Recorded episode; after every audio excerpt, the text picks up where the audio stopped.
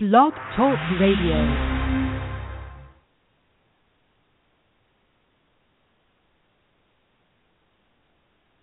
Do you solemnly swear that you will support and defend the Constitution of the United States against all enemies, foreign and domestic?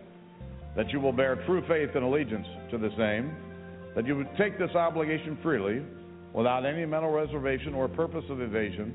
And that you will well and faithfully discharge the duties of the office on which you are about to enter, so help you God.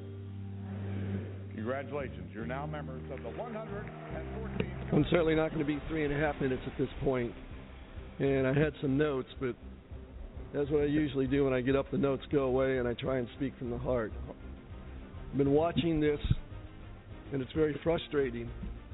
And first, let me say there's no one that should go without health insurance. I have a daughter who has a disease for which there's no cure. None whatsoever. She will be lucky to live to her late 20s. So it's critically important that there be a method by which we can get some help to pay for treatment, not only for her, but for every child out there and every human being. But aside from that, I go to the gym every morning at about 6 o'clock and I work out with my colleagues on the other side of the aisle and on my the aisle. The camaraderie is extraordinary. We joke with each other, we help each other in the weight room, we spot each other, we talk about our families, we even talk about politics. But it's civil. And I would really like to see the whole floor see how we operate in the American people, to see how we communicate with one another in that gym in the morning. And I'm asking that every person be civil. We've been called, Republicans have been called Nazis, terrorists, people that don't want to take care of children and seniors, and that's wrong. We can have ideals, we can have a belief, but we need to be civil about it. And we need to give an example and show an example to the American people that we're adults, that we can have different views, and that's what a democracy is about. But we don't have to make it personal. We don't have to grandize it to get attention to call names. So I'm saying to my colleagues, I'm reaching across. I have not done that. I will not do it. I will criticize my colleagues if they do it. But let's use this moment to show to the American people that we can have a dialogue, we can have arguments, but to keep it civil because when it's all, the dust is settled, America is going to be better for it, and Congress is going to be much better for it.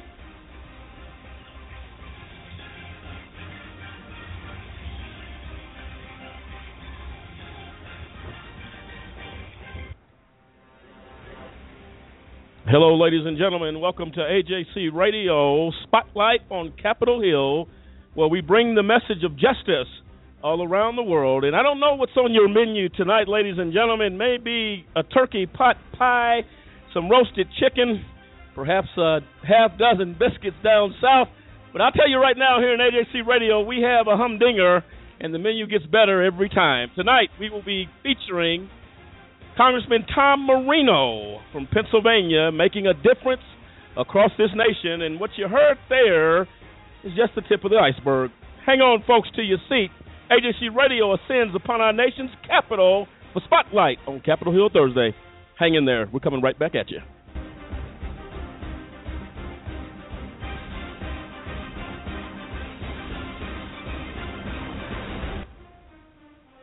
And there you have it, ladies and gentlemen. My name is Lamont Banks, along with Lisa Stewart, Cliff Stewart, and William Williams.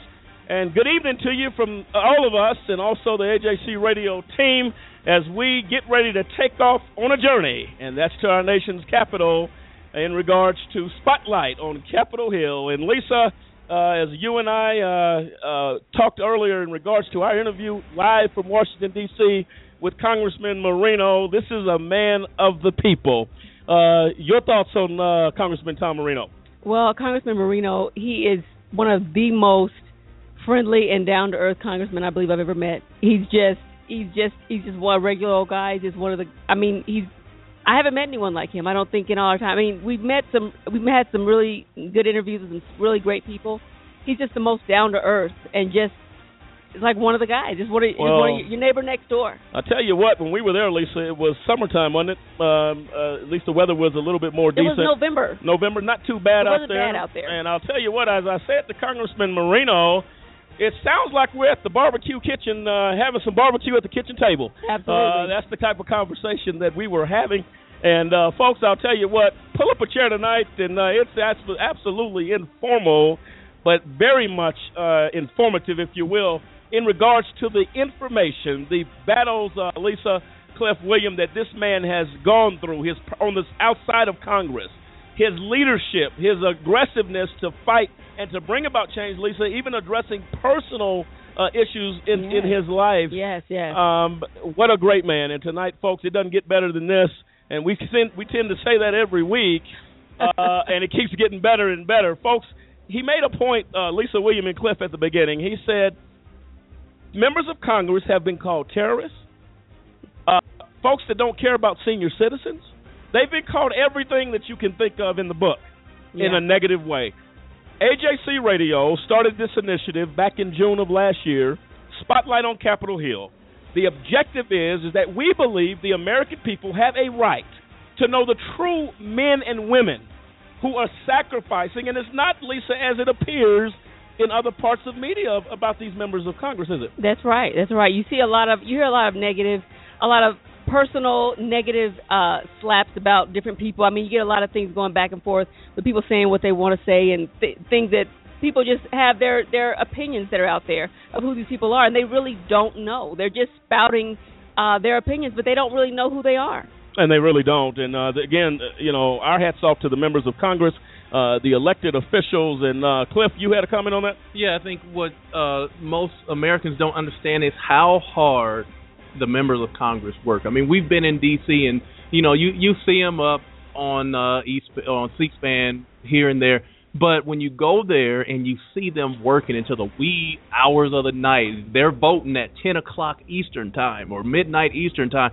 and then they're back there in the morning seven, eight o'clock, preparing for another vote, and that's what we uh, are trying to trying to do here on Spotlight on Capitol Hill is make the American people understand that this is what Congress does. This is what they go through. This is how they spend their days. Is not just you know getting on television and saying something in front of a CNN uh, you know anchor every once in a while. They do work there in Congress, and I don't think the American people even understand how No. busy their schedule is. No, they don't. And uh, again, we we walked in the trenches uh, on Capitol Hill and walked those halls of Congress. And I'll tell you, uh, there's a lot of work going on there. There's a lot of efforts being made. Uh, and you're going to learn all about that tonight with Congressman Tom Marino as we shine the light on Spotlight on Capitol Hill Thursday. Uh, and I'll tell you what, it's going to be a humdinger. So hang in there with us, folks. And uh, if you want to call into the show tonight and have some comments, we welcome that. Uh, call in 347 838 8976. That is 347 838 8976. And uh, feel free to call us, folks. We'd like to hear from you. Uh, you know, if you if you have thoughts about the, the show tonight and just want to have your voice heard, every voice is important here on AJC Radio, and we appreciate that. Um, at least the disclaimer uh, for the folks. Yes, just want to remind everyone that we're not attorneys and that a just cause does not provide any legal advice. You'd want to contact your personal legal advisor for all of your legal needs. Also, the opinions expressed by callers and guests do not necessarily reflect that of a just cause or AJC Radio. And as always, we want to thank you for tuning in and choosing to spend some time with us this evening. Thank you, Lisa, for that, and uh, uh, we appreciate that. And uh, folks, again, this is going to be a good show. Uh, right now, across the country, if you're wondering how the elements are faring across the nation, uh, right now in Washington, uh, D.C., 46 degrees, not too bad. Mostly cloudy, 37 degrees and cloudy in New York City. But right here in uh, the Rocky Mountains, Colorado Springs, 47 degrees and partly sunny. And of course, in L.A., 63 and sunny. Uh, so some different temperatures out there. Uh, but folks, we we appreciate you folks joining us, and we appreciate all of our listeners, and we thank you so much for sharing some time with us. Uh, moving on to the next uh, topic, the other night, uh, Lisa, uh, we highlighted a story uh, regarding Jasmine Lima Marin, Yes, yes. and the her husband, uh, Rene Lima Marin, was sent back to prison uh, after serving ten years. He was out for six, complied with parole, got off of paper is the term they use, Mhm.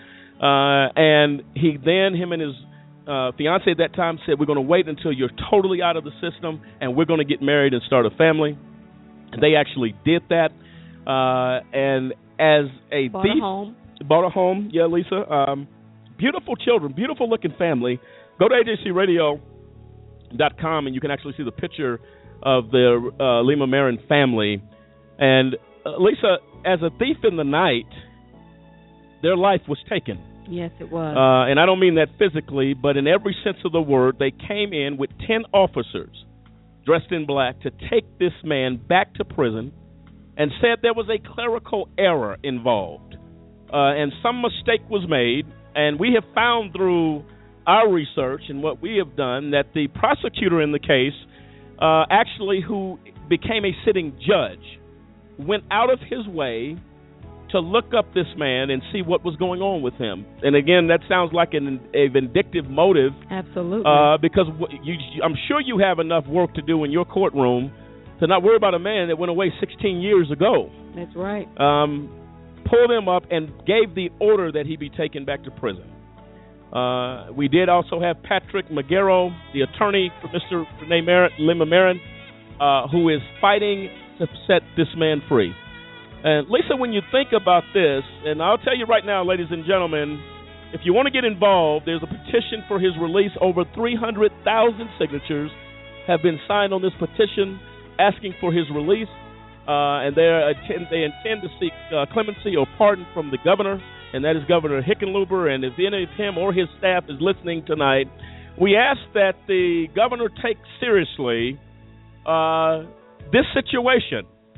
Uh, there have been people who have been, and and this is the truth, who were in in prison for murder, Murder, rape. rape, everything.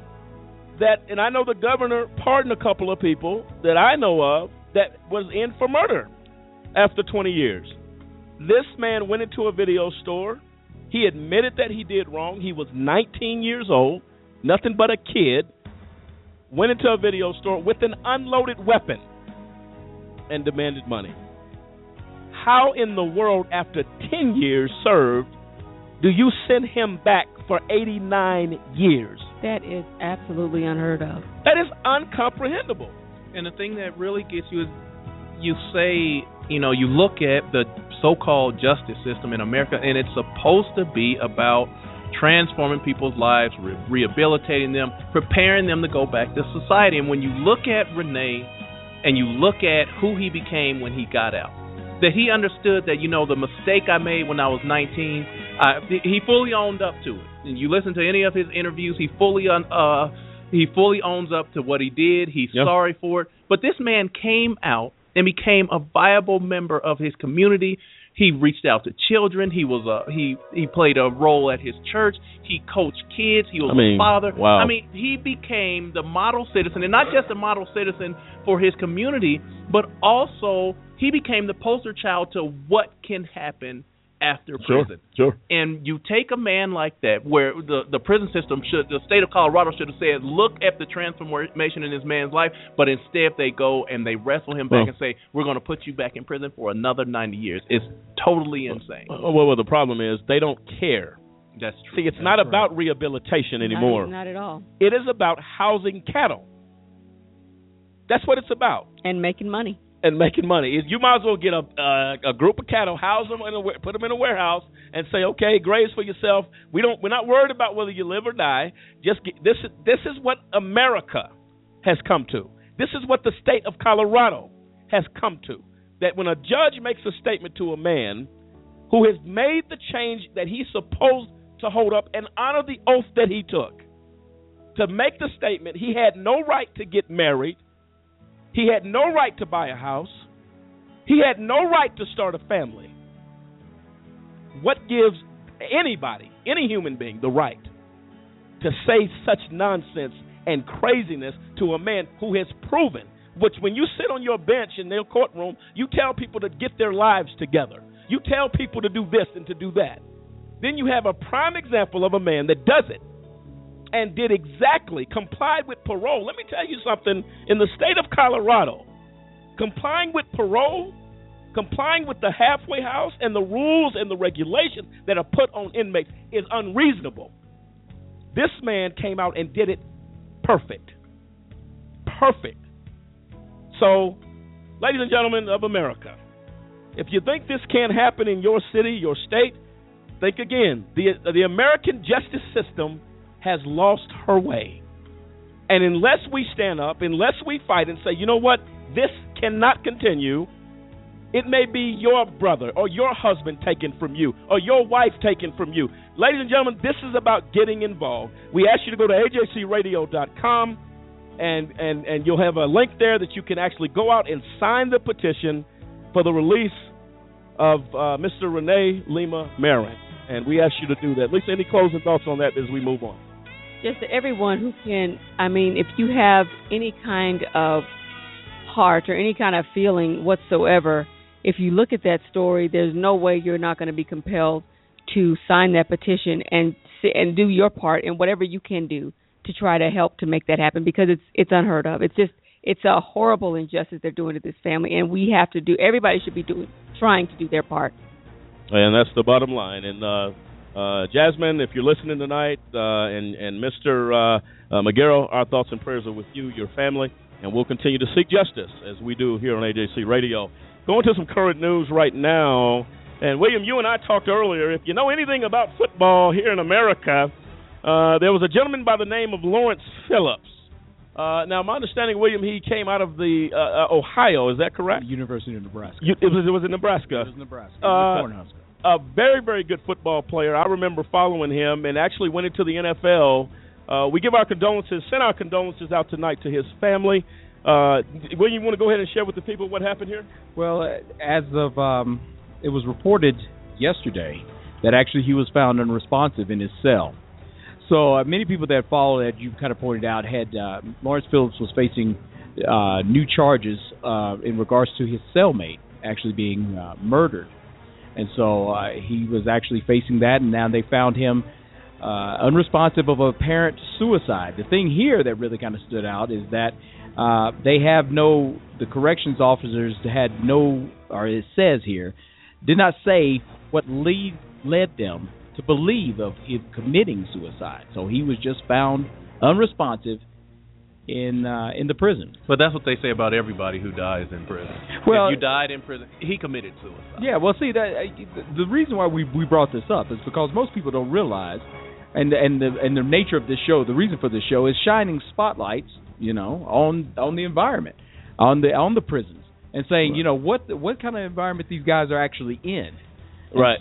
So No, no, no, without question. And uh, ladies and gentlemen, if you think that prison is a and and and uh, William, he was lo- he was at what prison? What state was that? Do you? He you- was actually in California. He was in. He was in. Um, I just saw it here you for said a it was, second. you said it was a maximum facility. It was a. It was a level four maximum security prison in California that he was He was in. in Kern Valley. Kern Valley State. State, Prison. That's State it. Thanks, prison, Cliff. and uh, I get, folks, I guarantee you, it's not a picnic at any prison you go to, let alone uh, in in the big cities, California, Chicago, places like that. But prison is prison, and the threat of life on a daily basis as an inmate is very, very real.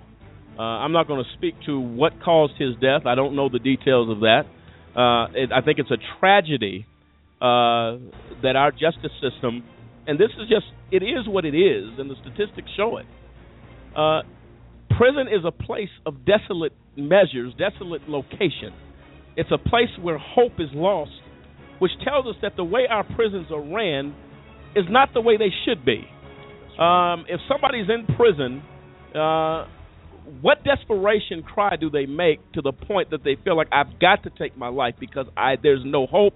There, because it's not about again. It's not again. It's not about rehabilitation. Right. It's no incentive to inmates to do better or to try to do better. You know why?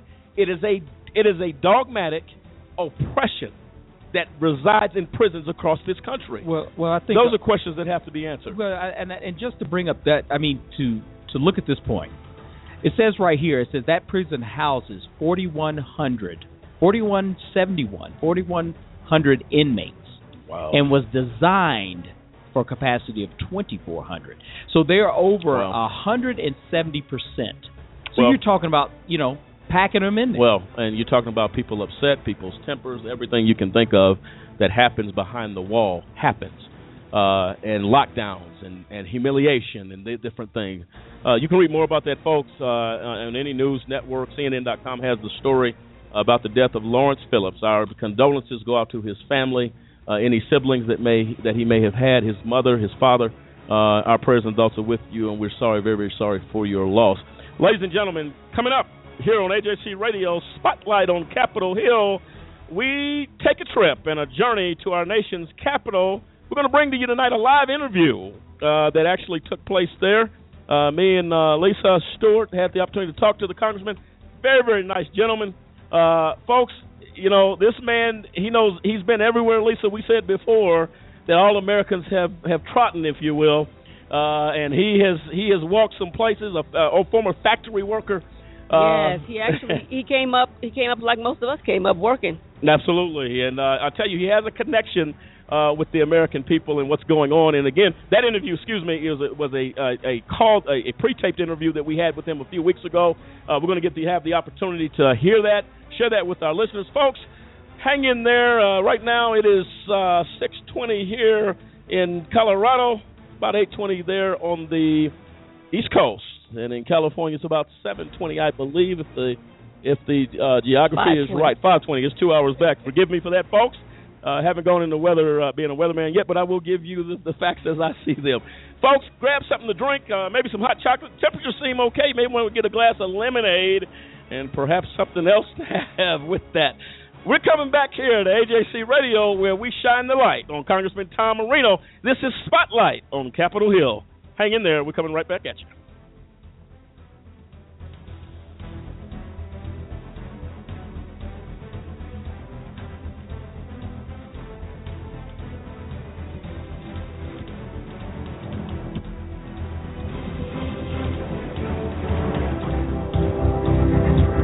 Know anyone who's been sent to prison who's innocent? The United States is experiencing record numbers of exonerations in cases where people were wrongfully convicted of crimes they did not commit. If you believe that no one should be sent to prison for crimes they didn't commit, there is something that you can do today. By remembering a just cause with a monthly, annual, or one time donation, you can help in the fight against wrongful convictions. Call a just cause at 855 529 4252 or visit a-justcause.com and click the donate button. A Just Cause is a 501c3. Wrongful convictions are wrong. Let's be the voice of those who can't speak from behind the wall.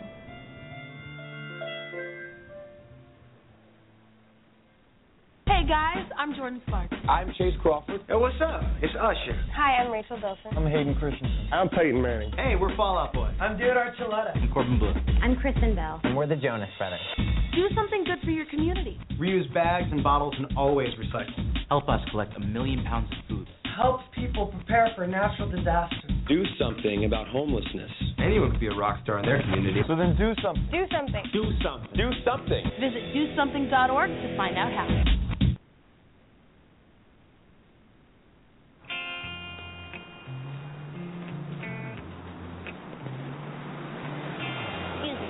I've been getting mixed messages about women and violence. I need a little clarification.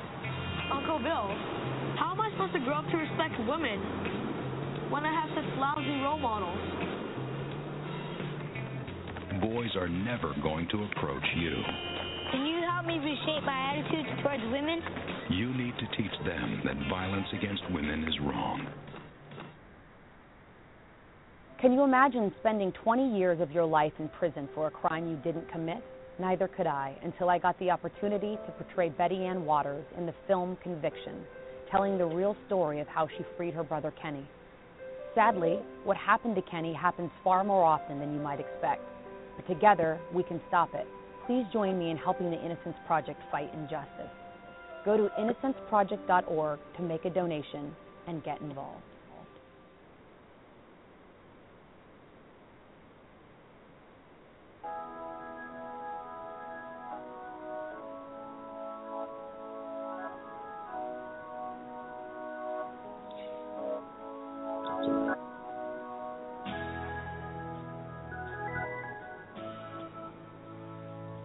And there you have it, ladies and gentlemen. Welcome back. I'm Lamont Banks along with Lisa Stewart, Cliff Stewart, and William Williams. And tonight, Spotlight on Capitol Hill.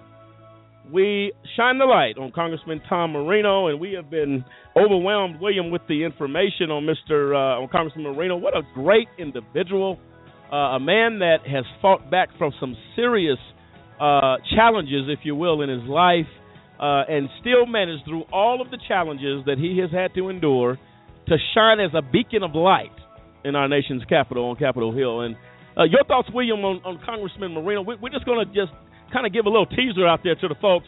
Uh, give us a little bit about your thoughts about the congressman. Well, I, I really thought, you know, like like my colleagues here, you know, he's very impressive. I mean, he comes from a you know very much blue collar family, working Pennsylvania uh, and learned that hey, you know, to better myself, I'm gonna have to do some education. I'm gonna have to uh, you know, really, really invest in me. And so now he's turned around and, and invested in the community. He fights for a lot of issues. He's very diligent. Um, and really champions a lot of causes, and I think that's that's the great thing about him. He is a working man's congressman, you know. So he understands, you know, what a lot of families have gone through. It, you know, so you can come to him, you could talk to him about situations that you're facing personally, and he can relate to them. Relate to that, and I think uh, William, good point. Uh, uh, we talk a lot about the relatability, if you will, of members of Congress. Can they relate to the constituents? And uh, being Lisa and Cliff, when we're on there on the Hill in, in Washington, we make the statement very clear: no matter what office we go into, I call myself their constituents because the decisions and the things that they do on the Hill do not strictly affect the districts in which they come from. That's right. These are laws that affect all of us as the American people, which he he made very very clear in his interview, and we're going to get into that interview momentarily. We want to pause for a moment uh, and give our condolences to uh, Senator Tim Scott. Uh, his grandfather passed away uh, this morning um, at the age of 94, and our condolences go out to, to the to Senator Tim Scott and his family. Uh, we wish you the best in recovering from such a loss, and our prayers and thoughts are going to be with you on that as well. Um, also, uh, going forward, um, Lisa, we had an opportunity, and I don't want to get into it until as we get into this show. Um, uh, some of the some of the congressmen's uh, one of the congressman's uh, daughters. Uh, yes, his daughter Chloe is is and, and you heard in the beginning of the of the clip, folks. If you missed it, uh, says that there's a chance she may not even live to the age of 24. I believe Lisa he he yeah, stated. Not, yeah, she's not expected to last very long. Uh, and so we, as we get into some of the legislation, uh, I believe there Lisa, Lisa there is some legislation uh, that currently is active right now that th- is being put in place in regards to research uh, as far as uh, and even promoting the I believe there's a hospital. We'll get in more into that after the, you, you folks have a chance to hear the interview. But where they're pushing for information and education about uh, the different things that happen as a result of these type of, of illnesses that take place, uh, the things that can affect a household in such a negative way. And Lisa, when we met Congressman Marino, you never knew that he was dealing with anything other than doing the people's business in Washington. No, not at all. You would never know he'd had he he had his own personal tragedies that he's dealing with, with his daughter's health, with his with his own personal health, with having been a three-time uh, cancer survivor. I mean, having cancer hit him three times and he's still going. Well, you never would have known that he'd been through all that. You never would have guessed it. I mean, he's not lagging around like, oh my God, I can't move. What am I going to do? He walks in the office. Hello, folks. How you doing? He's upbeat. Uh, he's an he example. had more energy than I did. so that that that speaks to the character of the man. And ladies and gentlemen, we all face challenges in our lives that uh, are to make us or to bring us to a point of strength and courage. Uh, we have seen that, Lisa, with Congressman Marino. It is oh, it is unbelievable what we observed yes. uh, in his office, and and we we give a very very special thank you so much to Congressman Marino for allowing us into your uh, office there in D.C. and talking to us. And right now, folks, hang on to your seats. We're getting ready to take you to that interview, which impacted me and our colleagues here in a very, very good way. Let's hear what Congressman Tom Marino had to say. Congressman Marino, how are you? I'm doing well. Just call me Tom, please. Sorry, sorry, sorry. You told us that before. yeah, I apologize. Uh, out of respect, uh, uh, Congressman. That's why we address you as that. Uh, I appreciate that. But around here, when somebody hollers Congressman, 435 people turn around thinking they're the only one in the hallway. No, I got you on that, and I appreciate you taking a few minutes. Ryan has expressed to us uh, in regards to uh, the voting madness on Capitol Hill right before the nice Christmas holiday. So thank you so much for taking a few minutes with us. Uh, we You had bet. some issues with the other recording, so we'll just uh, get started. Uh, ladies and gentlemen of America, tonight we have Congressman Tom Marino, and he has uh, admonished me uh, to address him as Tom. So you will hear us, uh, and that's in no way of any lack of respect for uh, the congressman's hard work on Capitol Hill. And Congressman Marino, we thank you for joining us, and uh, happy holidays to you and all that good stuff. We'll get that out the way. Um, first of all, Congressman, we have talked a little bit in regards to Spotlight on Capitol Hill, shining the light on what you've done. Uh, we, we had the privilege of being out there in Washington, D.C., and, and meeting you in person, and it was a real honor and our privilege to meet you. Uh, tell the American people a little bit about what motivated you uh, to step into public service at the level that you are. What was the thing that drove you to get involved in this, and where you thought a difference could be made? Okay, to make a uh, a long, boring story short, uh, I worked in a factory until I was 30. Uh, worked my way up to mid-level management. Started sweeping floors, but uh, was overlooked for a promotion because I didn't have a degree. So two weeks after my 30th birthday, I went to started school, and uh, my wife and I got me through college and law school in five years, and most of my career has been a prosecutor. I was in private practice for a few years, but I was a, a, state's attorney in Pennsylvania, and I was a U.S. attorney with the Bush II administration. And I did corporate law for a while, but that was the pay was good, but the work was boring. And uh, I'm tired, and I'm a, I'm was concerned and still am the direction in which the country is traveling. So I decided to put my money where my mouth is and get here to D.C. and try to be one of uh, a group of 535 people that should be doing something to improve the quality of life for all Americans. Oh no, and uh, I'll tell you what, you're definitely uh, stepping out and doing that. We understand uh, as well, Tom. You are a member of the Judiciary Committee. Is that correct? Yes, Judiciary, Homeland Security, Foreign Affairs, and I'm Vice President of the North Atlantic Treaty Organization Parliamentary Assembly. Okay, and uh, we have found uh, we had the opportunity to uh, discuss some things, and we were talking before, uh, Tom, in regards to accountability uh, in our judicial system right now, as members of Congress uh, are looking for judicial reform, prison reform, criminal justice reform, all of those things that seem to matter so very much. Uh, as you've seen some of the things happening across our country over the last several months, really over the last year, as we reflect on 2015, uh, how important is that a directional change happen in our judicial process and holding uh, members of the judiciary, uh, not members of the judiciary committee, but uh, workers that work in the court in the judicial system, holding these people accountable, that has created somewhat of this spiral out of control, if you will, of our overcrowding in prisons and all of these things, and prosecutors maybe not doing what they should do. How important is that a directional change happen and happen now as we uh, on the uh, brink of a new election and a new president of the United States? You know, that is uh, a strong, ethical, uh, moral judicial system is, is the linchpin of our society. It's the backbone.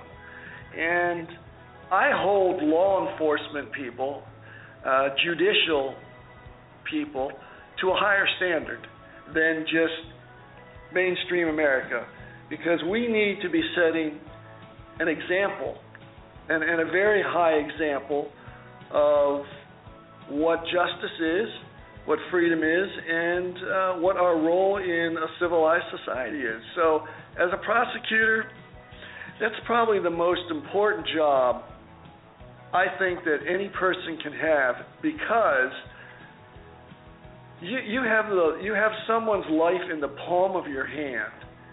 And I always looked at it and made sure that my assistants and my investigators looked at it as if they were investigating, having to investigate or prosecute one of their own family members, one of their children. And I think you start to take a little different approach. You know, I had a professor, my mentor in college, uh, say to me after I got elected to district attorney, uh, my job was to seek justice, and that's what we're supposed to do: seek justice and stability. Mm-hmm. And I and I think and I, I think that point, uh, Congress, I mean Tom, is well taken. Uh, because I, I believe they are at a at set should be at a at a at a higher standard, if you will, and held accountable. Because yes. Americans Americans look to these folks as the leaders of our judicial system, and if yeah. fairness is taken out of the equation, as you allude to here, well, we might as well throw out the Constitution and everything else for fairness. And, right. We uh, are. Go ahead. We are we are the defenders of the of the Constitution. Law enforcement, the courts we're the guardians of the Constitution, and uh, we ha- we enforce it, but we enforce it with wisdom. And if there's a if there's a prosecutor out there who is prosecuting to make a name and career for himself or herself to further their career, they should not be a prosecutor. They should not be a judge, because the judge certainly must be impartial. And as I said just a few moments ago, the prosecutor has to make sure that they seek justice and not revenge or vengeance. And that that is so very important. When and I I agree with you, Tom. When you start bringing that uh, into courtrooms, it's not like going into a corporation where you have to uh, have the fire to negotiate or the fire to make things happen. Whether you're you know competing with another organization or the company, if that sets into the judicial system, uh, which is supposed to be a separate whole moral, like as you say, issue of ethics and morality and justice, and it becomes big business. When our judicial system becomes big business, we have a major problem. There's no, there's no doubt about no doubt about that. I uh, I I always refrained from discussing any investigation that I was having. There would be media would say, I mean, I understand that you have this investigation going on, or I understand if you have that investigation going on. And I simply said, uh, I don't discuss what investigations I may or may not have, because what happens on occasion, there can be an investigation and an arrest. But then eventually you may find out, a prosecutor finds out, wait a minute, there is no evidence here to prosecute this individual. And we are all innocent until proven guilty by a jury of our peers or by a judge. So just the mere just the mere statement that someone is under investigation already puts a, a, a target on their back. They're already ostracized, even though they're acquitted or even though the charges are dropped. People will still look at that individual and say, you know, he was arrested for this or she was arrested for that, and there was no conviction. So that's why I was very cautious about not discussing that stuff. And when there was a conviction, uh, I kept it very minimal. Uh, and because it wasn't, you know, something, it wasn't a thrill for me to put people in jail. It was a very heart wrenching thing to put people in jail because I only not only had to deal with that defendant, those individuals, but their families as well and the victims as well. So you know there there are no winners in this this whole scheme. It's just that we are here to keep order and we have to do it as wisely as possible. No, absolutely. And uh, you mentioned earlier, uh, uh, Tom, in regards to your role uh, as a member of the House Committee on Homeland Security. Uh, and, and I'll ask you this question based upon the talk everywhere at American uh, water coolers, at lunchtime, in restaurants, at the kitchen table uh, with the family is the threat of ISIS on the homeland. Uh, this is something that was just conversation so several months ago, and they were targeting uh, international folks in the Middle East and doing what they're doing, but now they are making their way to the United States. And your thoughts, uh, Congressman, as you are on the House Committee on Homeland Security, uh, says here, you, you make the statement, I'm dedicated to ensuring that the lives of Americans are protected in the United States and abroad. Uh, yes. How important right now is Homeland Security, as we saw several, over the summer, even the threat of the DHS being shut down uh, for funding. How, where are we at as a nation when something that is so important in our country to protect our children and our grandchildren that we that it's even on the table that Yeah. just even at the threat of being shut down? How how concerned should we be as citizens?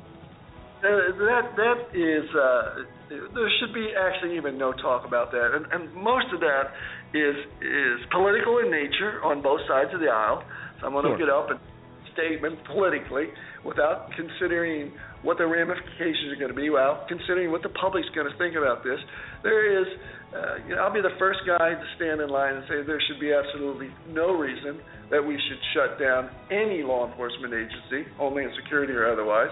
But more importantly, we shouldn't even be talking in that context because, you know, uh, uh, when people start hearing talk like that, uh, they don't understand what goes on in D.C. They think that what some people do think what we do here is gospel, but uh, it's it's irresponsible to even suggest that because it starts people to worry and it, and it starts a panic. So we, we should just completely stay away from that. And and many times the media doesn't help us on that either because they want a juicy, a salacious uh, line or two and they will uh, they will start running with well it's t- uh, there's going to be a shutdown homeland security will be shut down and even if there is a slowdown in the government I would I'm one and have stood in uh, uh, and and voiced my opinion that out of all the agencies that exist there are several that have to continue to operate just out of national security and homeland security and justice are just you know a couple of them No, absolutely, and uh, I'll tell you this, and, and we are respectful, uh, Congressman. If you have to go, I understand things are going. Please uh, interject and let us know, and we're not, we're not going to keep you too much longer. A question on a personal matter. Uh, we see here that uh, this is back in uh, 2011, uh, becoming part of the, uh, I believe it's the uh, Kidney Caucus. Uh, Yes. as- and uh, tell the- tell the folks a little bit about that. We see here uh, a two-time survivor uh, of uh, of kidney cancer. Three times, isn't it? Uh, three, is it three times? I'm sorry, Lisa. Was it three Yeah. times, Congressman? yeah three times I've, I've been lucky Been lucky Okay. Uh, Talk to the folks of what pushed you. And I, I I think it's admirable that that that is. Tell the American people a little bit about that. Well, it's not only the kidney uh, uh, cancer aspect; it's it's dialysis that uh, many people uh, cannot afford, and I don't like to even hear the fact that someone doesn't get medical treatment because they can't afford it. That's ridiculous. Uh, if, if there is someone in this country and the people in this country that, that can't afford health care that I get or that someone else gets, then we as human beings, we have to take care of those people and see that they get the same good quality treatment as that I have been getting. And I was diagnosed in 1999 with kidney cancer. And uh, to make a long story short, uh, in '99 they took out half of my left kidney, and then it came back in 2009. So they took the rest of my left kidney out, and then in 2012 it came back in my right kidney. So I'm dealing with Sure. surviving on one half of one kidney, but you know, thank God it's that's that's functioning. And so I'm out there working to uh, make sure that the National Institute of Health gets money for scientific research, and uh, I'm out there uh, making sure that all people have access uh, to dialysis, whether they can afford it, and and transplants. And there was a girl in my district that needed a transplant and there was a controversy about it because they were saying that she was uh, too young to receive an adult kidney. And we went to bat. Uh, several of us here went to bat. Uh, we were starting to propose legislation because I know from my experience that, uh, believe it or not, even uh, there can be what's called a partial kidney transplant. So, if if a small child uh, uh, needs a kidney or a liver, uh, and there is one available, but it's only from uh, an adult donor. Uh, the science and technology that we have today can utilize uh, one kidney or, or, or one liver to to help uh, two people who need who need transplants or three people who need transplants. And finally, we got that squared away. Well, that's awesome, uh, and, and and Tom, I'll tell you right now, and ladies and gentlemen of America, make no mistake about it. Uh, given what Lisa and what the congressman is talking about in regards to what he is personally um, talking about, what he's personally engaged with, uh, is amazing. That the fight continues, Yeah. and unless you would have told me, Tom, that you were dealing with this outside of looking it up online or whatever, your spirit, never know it. the human spirit in Tom, uh, in Congressman Tom Marino is out, is over the top Yes, it is. because you would never know it. I've had, you know, my I came from a lower middle class family, and I, uh, my I learned my father and mother taught me a great deal, but I've been lucky in my life. I mean, if I, I, I hate to put it this way because some people think it sounds too morbid, but if I drop dead today, I have lived a life better than 99.9% of the people on Earth. And we all have our crosses to bear. I have a daughter. My children are adopted, but I have a daughter who has cystic fibrosis. And that's a disease there's no cure for yet. And I'm pitching hard out there for children with CF that we continue uh, the research. And we can do that in this. Re, re, two of the biggest uh, uh, goals that I have in, the, in this country is making sure that we have a well-funded, a well-operating healthcare system and an education system. Uh, two two critically important uh, uh, issues that are at the top of my list because without either of those, what kind of life would we would we have? So we have to focus on education and focus on healthcare. And if I can throw a little pitch out here, uh, people should uh, take into consideration if you can, if you can pick pick a, a an organization, pick a healthcare organization, cancer or children's, and if you can if you can find uh, somehow to contribute time or resources. But here's something else that I'd like people to consider: donate your body organs when you pass. Get it on your license. Fill out a card. Most states have a if you you can put it on your license, and you people don't understand how many lives that they will save once the good Lord decides to take them, but how many how many other people will live, children, adults, just by donating their organs, their eyes, their heart, their lungs, uh, their liver, you name it. it today, science uh, can work miracles. So please consider being an organ donor. Um, and I'll tell you this, Congressman Marino, th- we're going to go a step further here at AJC Radio, and Ryan can get the information of the organizations uh, that you are uh, actively uh, a part of. We will do public service announcements on doing our program, uh, and, and we will we'll put it out there. Exactly what you just said. Have uh, Ryan put together something for us. Uh, those organizations that are passionate to you, what we he'd like us that PSA to focus on. We would say to our listeners, ladies and gentlemen, Congressman Tom Marino is about this. We want to give you an opportunity, the importance of donating organs, uh, you know, and have that set up to save the lives of others. And we will run that continually, Lisa, uh, on, Yes. on doing our program and to our viewers across this nation. And we will also post something on our website uh, that speaks to that issue as a way of giving back and appreciating Congressman Marino what you are doing. I think it's, it's about us coming together, Lisa. Right? It is absolutely. Okay. Does that sound good to you, Congressman? That sounds great. It's just, you know, something we elected officials, uh, primarily we elected officials, we need to check our egos at the door, and we need to focus on one thing, and that is improving the quality of life for Americans and also around for people around the world. And Wow. that's, That's awesome. You know what? I, I said it once, uh, um, uh, Tom, at, when we were there in Washington, uh, perhaps in getting you on the ticket as we are looking at the Republican National, uh, the Republican debate last night. I think what you what you speak to, Tom, is uh, wait, hey, I must I must have hit comedy hour on the show. That's that's that's not going to happen, huh?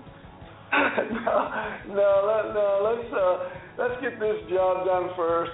Uh, this, unfortunately, uh, some people have turned politics into uh, late night entertainment. Uh, Absolutely. And and and on, uh, you know, it's okay. There's some times where you just need to laugh about something, or, or you'll be you'll go crazy. No, I But agree. I'm, I'm serious about this. Check the ego at the door. And you know, one thing that I am pushing, uh, among other things, very hard here in D.C. are term limits. I think we need term limits in the House and in the Senate. And after 12 years, get out. There's always somebody coming up behind you that's just as smarter, smarter, and has just as much fire in the belly. Give someone else a chance. Give the younger generations a chance to get in and and mold policy and contribute to improving also the quality of life. Well, that's excellent. And when I, the last statement I'll make right now, uh, Congressman Marino, uh, in respect of your time, uh, we understand that you are working uh, with uh, Ryan had shared with me in working with another a fellow Congresswoman uh, in regards to the youth, some youth movements going on there. We, we, we're extending an invitation for you folks to come back together on Yeah. our show next year. Are you open to that so we can uh, get oh, that message? definitely. Yeah, my uh, and so she's my next door neighbor. Uh, it's Karen Bass, an African American woman from California, who was, by the way, the first female speaker of the uh, House of Representatives in the state of Washington, and and Karen and I share the the uh, uh, co-chair the foster slash adoption caucus, where we want to get people to adopt older children that have been in foster care for for a long time. Uh, I'm a foster care parent myself. It was a big brother, uh, and uh, yeah, Karen and I just you know we have a mission, and we have such uh, respect for each other that we don't look at each other as a Republican or a Democrat. Uh, we look at two people that are driving to protect the interest of our children and to give our foster children a loving home, a permanent loving home. Wow, Congressman Marino, I'll tell you what, at this time of the year, there's a shortage of halos that are going out. I'll tell you what, you actually must have one already assigned to you and your family for the things that you are doing. Uh, Lisa gives you goosebumps and makes you feel really American at this time of the year. Uh, that's awesome, and uh, Yeah, you, it's great things that you're doing. That you that you're working towards. It's really it's really admirable to see the things that that are important to you that you're really fighting for and working for. Well, if people, if people would, if people would see that I, what I have seen over my career as a prosecutor, uh, what I have seen as a, as on foreign affairs and homeland security around the world and in this country, the way some people have to live and what they go through, uh, that that is. I, I, it's not a pretty sight to see, but I wish every American could see it because I know their attitude would change about complaining about how bad they have it, and not and realizing quickly uh, there are many other people that have it a thousand times worse than they do. So we need to keep that in mind. Oh, that's awesome. And uh, Congressman uh, Marino, I'll tell you what, we're looking forward to having you and, and Congresswoman uh, Bass, Bass, yes. uh, on our program. Please make that happen as soon as you're ready. We'll be ready here at AJC. We'll have you folks call in, and we will get that message out uh, to the American people in regards to the. And that I think that is so critically important in a time when people are wondering who cares uh, about those that are hurting and those that are less fortunate. And I think that's an awesome uh, thing that you're doing right there, and we appreciate that. Last last statement, and I'd like you to just comment as you look at the Republican uh, uh, not, uh, um, candidates, if you will. Uh, last night again saw that interview. What are your thoughts? And you don't have to commit to any one. What are your thoughts of the necessary things that we need to see, at least to restore trust uh, and and belief, if, if you will, in the American people on those who are attempting uh, to become the next president of the United States? What do you see with those current current candidates that we have? Well, well, first of all, I have not watched a single debate, and I'm, I refuse to do that on on either side. Uh, Okay. There'll be enough time. That's a, you know, there's a lifetime. But you know, we need somebody who can look directly in in, in the camera and look in, in into America's eyes and tell them from the heart, this is what I will do to the best of my ability to improve the quality of your life. That's what we have to do. We have to be able to. Do we have to be able to uh, reach across the aisle? But my position's always been, I will reach across the aisle halfway. I expect the other side to reach across the aisle halfway as well. But if we if we just make decisions based on how it will affect our own children, our our our, our family, you would see many things be uh, uh, accomplished around here differently than what they are. But we get this political scheme in our mind, and Sure. we start to go off the deep end. So I'm hoping and, and that uh, whoever the candidate is, whoever becomes president, a Republican or a Democrat, I hope they have keep this one thought in mind: what they're they are a servant to the people of the United States, and it's their responsibility to see that uh, they improve life for people in the country. Well, that's awesome, Congressman. Thank you so much, uh, Tom, for taking some time with us today. A very Merry Christmas to you and your family. Uh, our thoughts and prayers uh, go with, uh, I believe it's Courtney, isn't it? The, the, your 19-year-old daughter, adopted daughter? Is her name Chloe. Courtney? Chloe. Chloe? I'm sorry, Yes, my my mistake. On that. We wish you folks the best in the holiday season, and uh, we are honored, as always, to, to speak to you. Uh, we we may be in Washington D.C. in the next couple of months. I'd love the opportunity to sit down with you again. We do have some information, Congressman. I'm going to send out to you in regards to your uh, regards to your statement you made in regards to accountability. We have a poster child case that you may have some interest in. If that's okay, we're going to forward that information to your Uh, staff. Sure, sure. And, and I'll have a nice little anecdote to tell you because my daughter, who will be, she now last time we talked, uh, she was uh, she'll, she's almost 21 and she has a boyfriend, and Dad is having a real rough time dealing with that. so that, that's a whole new, that's, that's a whole new issue in and of itself that we'll discuss. Well, you got to have them over for Christmas dinner and, and, and do your do the interrogation there at the, uh, around some turkey and ham. How's that sound?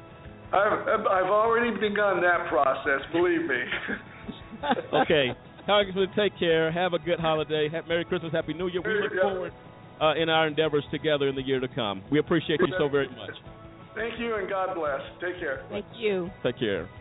Thank you. Bye bye. Okay. And ladies and gentlemen, there you have it. Lisa, Congressman Marino, wow. Uh, you know, doing some things in in spite of his current situation, and we're finding that what he's doing, he's using his current circumstance that motivates him to Yeah. reach out even further to make a difference. Yeah, it pushes. It's like it it pu- pushes him along. It keeps him going. It keeps him moving.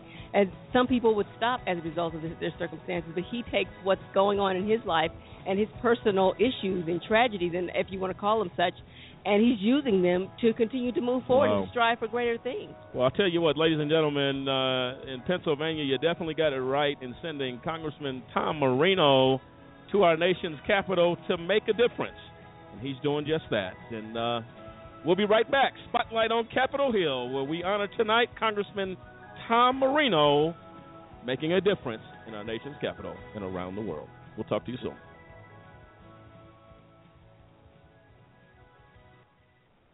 Life, liberty, and the pursuit of happiness are all courtesy of the heroic men and women of the United States military.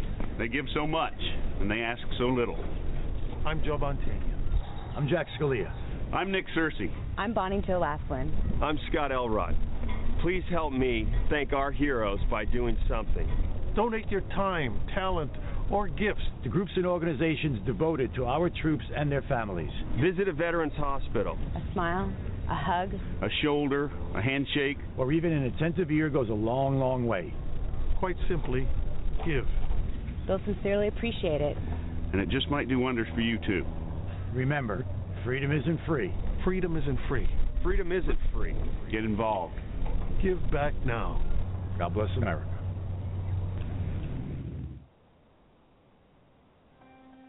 Ladies and gentlemen, can I ask you a question? Did you know that there are over 2.4 million people behind bars in the United States? I'll ask you one more question. Were you aware that that is the highest number of people behind bars in the entire world? The United States makes up of only 5% of the world's population, but we have over 25% of the world's prison population. America prides itself on being the most advanced and progressive nation on earth. However, sadly, we are also the world's most archaic. I'm going to give you a personal invitation to get involved with the fight against mass incarceration. Take a few moments to call 1 855 529 4252. That is a just cause. And we fight for justice. Again, call a just cause today. Don't delay. Call 1 855 529 4252.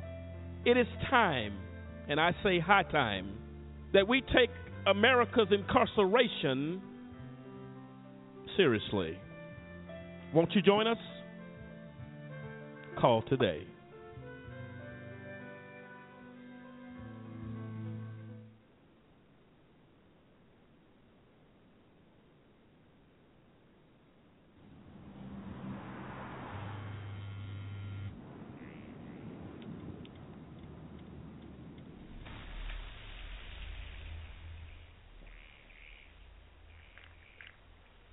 Not only does texting while driving significantly reduce your reaction time, but you are also 10% more likely to leave your lane. This commercial was 30 seconds. That's all it takes to avoid a senseless tragedy. I want to thank you all for being here. Mr. Tahmooressi, uh, to you and to your family, uh, from my family, we pray for Andrew daily. And Chairman, I ask unanimous consent to enter into the record a letter that I wrote to on uh, that I dated July 10th of 2014 to the Ambassador of Mexico to the United States of America, respectfully asking for the immediate release of Sergeant Tahmooressi. Could I have this letter unanimously entered into the record? Without objection, so ordered. I did not receive a response. Uh, again, ma'am, my staff and I will assist the chairman in any way needed or any way in which he requests to continue to work on the release of your son.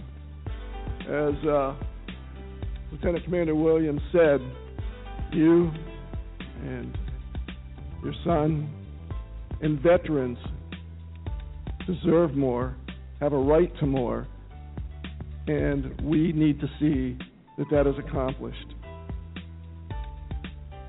I apologize for how inappropriately you have been treated, and I apologize for the inappropriate level of concern by the White House.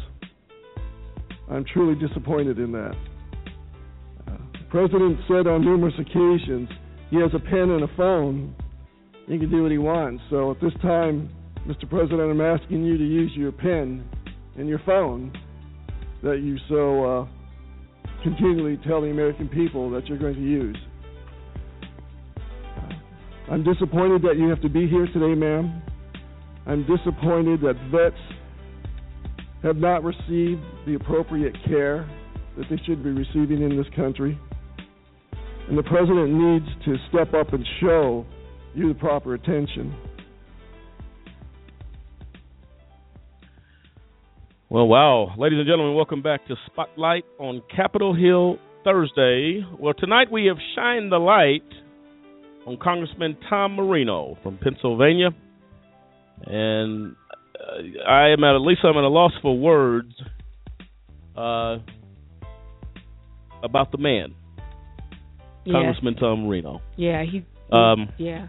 Go ahead. I'm sorry, Lisa. No, I, I'm at a loss too, Lamont.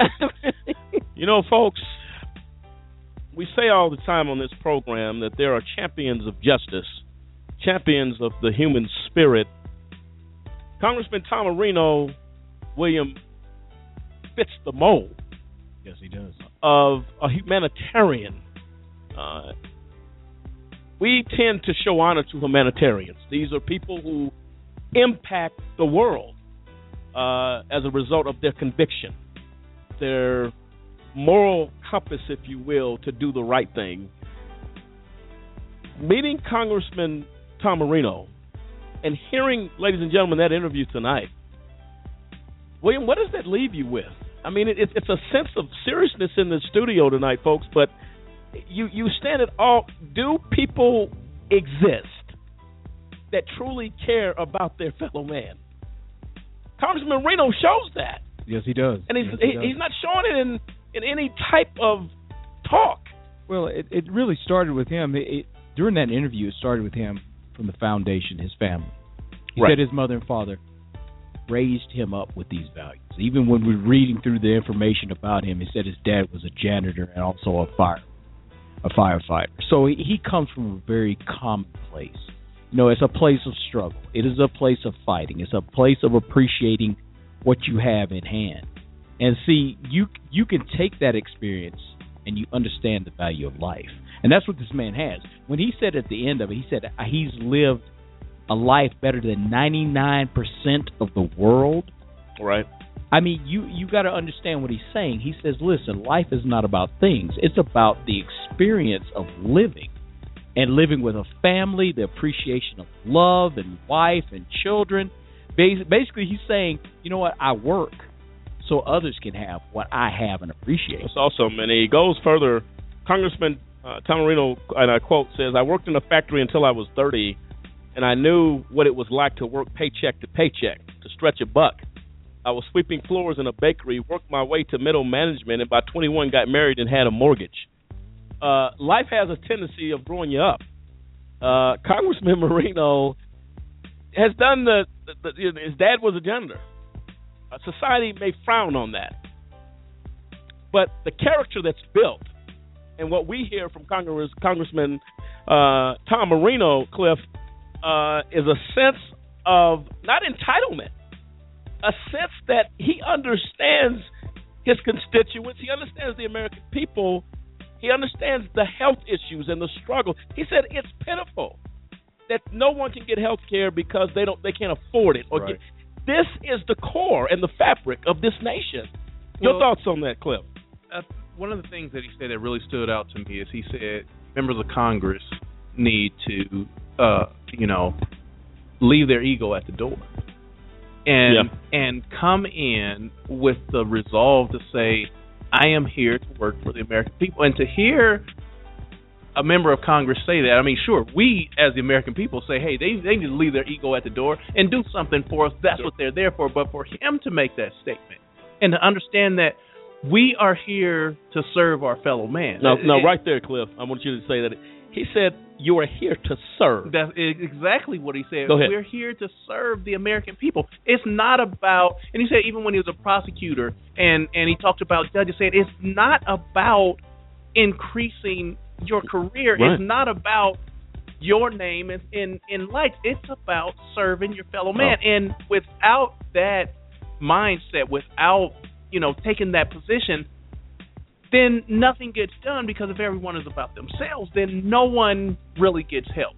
And and to hear him say that, and not just say it, but you you hear the things that he says on the floor. I mean, talking, uh, speaking up for for this this young man who's incarcerated in in Mexico. Yeah. Speaking about those, uh, like you said, that cannot afford, uh, you know, medical insurance, and just everything that he talks about, saying, look, I'm I'm a poster child for for a person who should be down and out, but he takes that, channels that energy, and says, uh, I've had he's had at least three surgeries for cancer, and he but he continues to run and push on and say, I'm here to serve my fellow man. I mean, this man, you Wow. you talking about a uh, you know a candidate for a spotlight. Uh, Well, here yeah. he is right here. This is a poster child Well- a spotlight on Capitol Hill. well, he made the statement as we joked a little bit uh, among ourselves, Lisa. Uh, you know, you see somebody with this character, uh, you immediately think we need him as leader Yes. of the free world. Yes. Uh, we say that often. I've said it to Congressman Rangel. I've said it to Congressman uh, Hank Johnson. I've said it to a number of people. As we continue on this program, Spotlight on Capitol Hill, give the American people a real look into the person. Right. Yes. The person. These are human beings, folks. They feel pain just like you do That's right. when he made the statement, Lisa, about his daughter, um, Chloe, Yes. uh, that may not live to 24.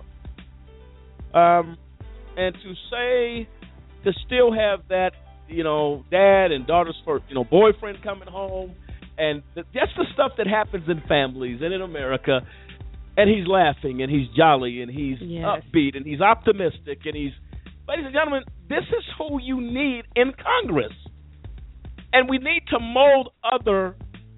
Uh, if we had the capability to clone Congressman Tom Marino and many of the people that uh, that we have, have come in contact with that are making an impact in this country, and I am I'm overwhelmed, Lisa, with his demeanor, with his courage, with his perseverance. Uh, to make a difference, to go to Congress, he said, "Well, I might as well throw my hat in." And Lisa, I think you shared the story. I think we were with him, and he said how his, he was sitting on the couch just pointing at the TV. And Yeah, he was yelling at the TV and throw. He said he would throw his pillows and everything at the TV, getting angry with the news, with people saying crazy things. His wife said, "Why don't you put your put your money where your mouth is? Quit talking about it. Do something." And he, the next month, he ran for Congress. Absolutely, and uh, folks, uh, what an education this has been, and, and an eye opener, if you will, Lisa Cliff William, of our members of Congress. Uh, it'll make you get down on your knees sometimes and say, you know, pray that that we keep the leaders of our country uh, in our prayers for the enormous responsibility laid at their feet uh, to make a difference. And uh, Lisa, you, you you noted earlier uh, as far as the the cancer situation. I mentioned in the interview um, that uh, he was talking about the kidney caucus. Congressman Marino serves as co-chairman of the Congressional Kidney Caucus in order to educate members of Congress about the importance of health and the government's role in research, funding for rare diseases. In addition to his role as co-chairman of the Congressional Kidney Caucus, Congressman Marino also serves as co-chairman of the Cystic Fibrosis Caucus. Tom also has teamed up with his close friend, colleague, congressional office neighbor. We talked. He talked about this. Lisa Congresswoman Karen Bass. Yes. Uh, our intention is to sit down, as as you heard in the yes, interview, with the both of them together. um, and the initiative of being a foster child, Yes. and how many runaways in our country that go down horrible paths because they don't happen to get placed uh, in the right home, and there's abuse there. Uh, what an outstanding vision and purpose. We talk a lot of times in life, William, about a person having a purpose. Uh, Congressman Marino is fulfilling his purpose. He is. He is. Uh, that's awesome. doing. He's and you know, definitely I'm sorry, I didn't mean to interrupt you, William. No, go ahead, Lisa. But you know what, guys? When I look at uh I look at uh Congressman Marino and I think about I mean, you look at his life and the way that he the way that he that he grew up, the way that he lived, he he had he's going to relate more to the average working American citizen than a lot of people in Congress. I mean, this man, he like he said, he, he by the time he was 21, he was married uh, with a mortgage, and he said he believes wholeheartedly in student loans because he wouldn't have made it through college without student loans. There you go. He got he had student loans that paid his way all the way through college. He paid them all off in nine years. But he he said I wouldn't. He said I wouldn't. He said he would never vote for anything that would uh diminish student loans because he couldn't have made it. He wouldn't have been got through college without them. Well, Lisa, this is why William. This is why Cliff. Why life experience has is is of such great value uh, in in achieving and accomplishing what Congressman Marino has done and what he continues to strive uh, to do. Uh, Lisa, he told us in the interview when we were in D.C. Uh, in regards to working uh, sometimes twenty what I mean twenty six thirty hour days. Yeah. Uh, at the factory. Well, folks, if you ever worked in a factory, uh, that's no easy task. Oh no. Uh, that that is some uh, that is some that is definitely some work involved. So, uh, folks, I'll tell you right now, uh, this gets you a, a, real good feeling of America, in my opinion, that uh, that makes you feel at least optimistic that people sitting in Congress uh, with the conviction, with the thoughts of Congressman Marino, and we believe that does, you know, uh, it becomes uh, what do you call it, contagious uh, with other members of Congress. Say, man, there's something going on there in Congressman Marino's office. Right. Well, I think it goes back to also what you said, grooming, you know, grooming others to come up and, and replace him. You know, others to take on and champion causes. And I think that's why he said, you know, listen, you know, let's put term limits on. You know, if you can't get it done in 12 years, step aside because you're not going to get it done. And so I, I really look at a lot of what this man has done is because of his foundation. It's because of the way he was raised. One of the things that really kind of caught my eye was uh, when, as the chairman of of the Congressional Foster Youth Caucus. Yep. You know, one of the things he says here, he says every child deserves to grow up healthy, safe, and and loving home. Yeah. You know what I'm saying? And it, but he goes on to because he understands that his foundation, having his foundation, has made him who he who he is. So he says, knowing uh, knowing that a child grows up in a stable home, they are more likely to succeed as adults. So he understands that foundation. He understands that having those parents there, having some morals, having people there to help you, support you, love you. These are things that I mean, no matter what we talked about tonight, it's come basically come from his family. Be it his own health crisis, he said, "You know what? I had a lot to live for. I have I have children, Sure. you know, and then his daughter, you know, Right. and and so it, it continues. And uh, his children are foster children, correct? His children are adopted. He adopted. they're adopted adopted. him. So Yeah. so so all these issues are hitting home for him.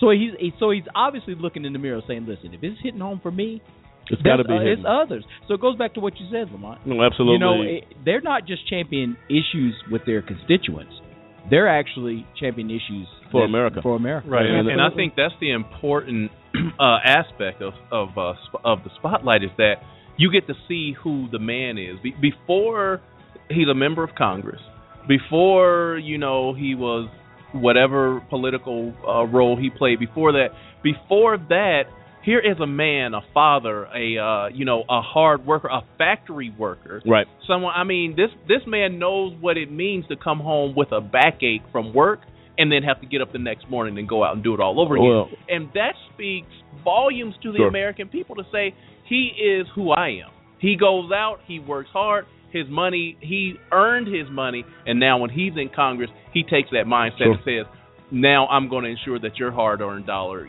stretches as far as it can And to your point of correction, ladies and gentlemen, uh, I don't want to get the factory Congressman Marino worked for in any trouble for violation of labor laws.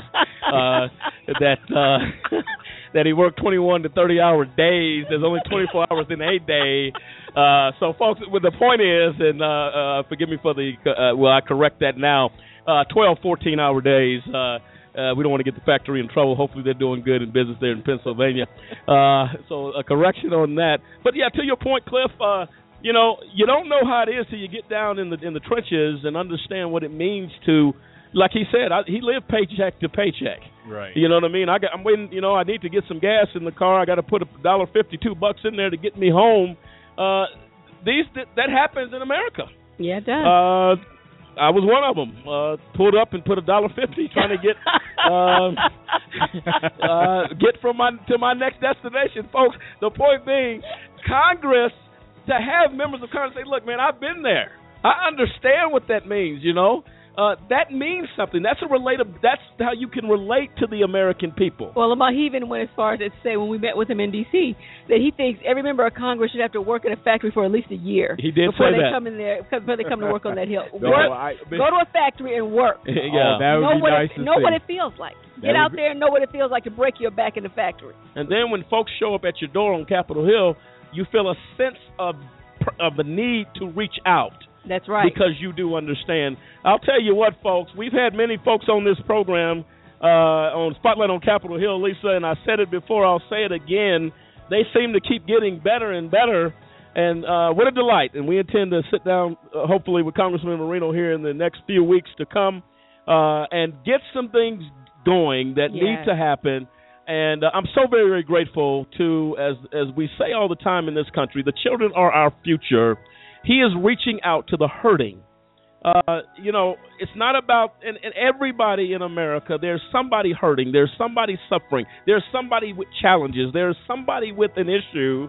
And Lisa, for him to do that, coming again, as William stated, he was a foster child. I believe that's what he stated.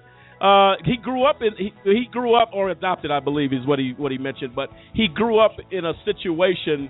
Go ahead, William. No, his children. I believe that's correct. He, Yeah, he, he actually- wasn't- he wasn't He wasn't foster. adopted, but he was saying that his children are foster From- children from his personal experience, and he yes. was a big brother. So That- he there you go. under- he There you go. understands that. There you go. Thanks for the correction on that. Uh, but as a big brother, I, I grew up with the Big Brother program going on.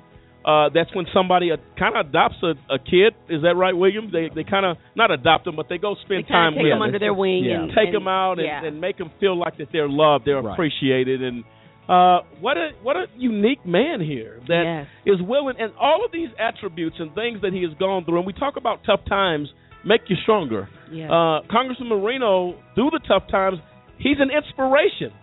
Uh, he was an inspiration, Lisa, to me and you. We, we were just like, wow, Yes. what's going on here? But something happens inside of a person.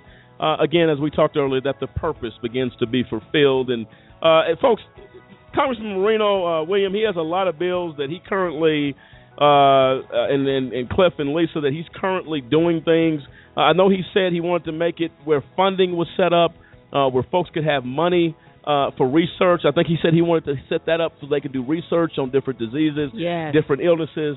Um, and uh, Congressman is not known for wanting to get money for issues like this, uh, but Congressman Marino is actually doing that. Yes, he is. Um, on one of the bills, uh, it, it believes the Review Act of 2015 says requires a federal agency to postpone the effective date of high impact rule pending judicial law. Permits such a rule to take effect 60 days after it is published in the Federal Register.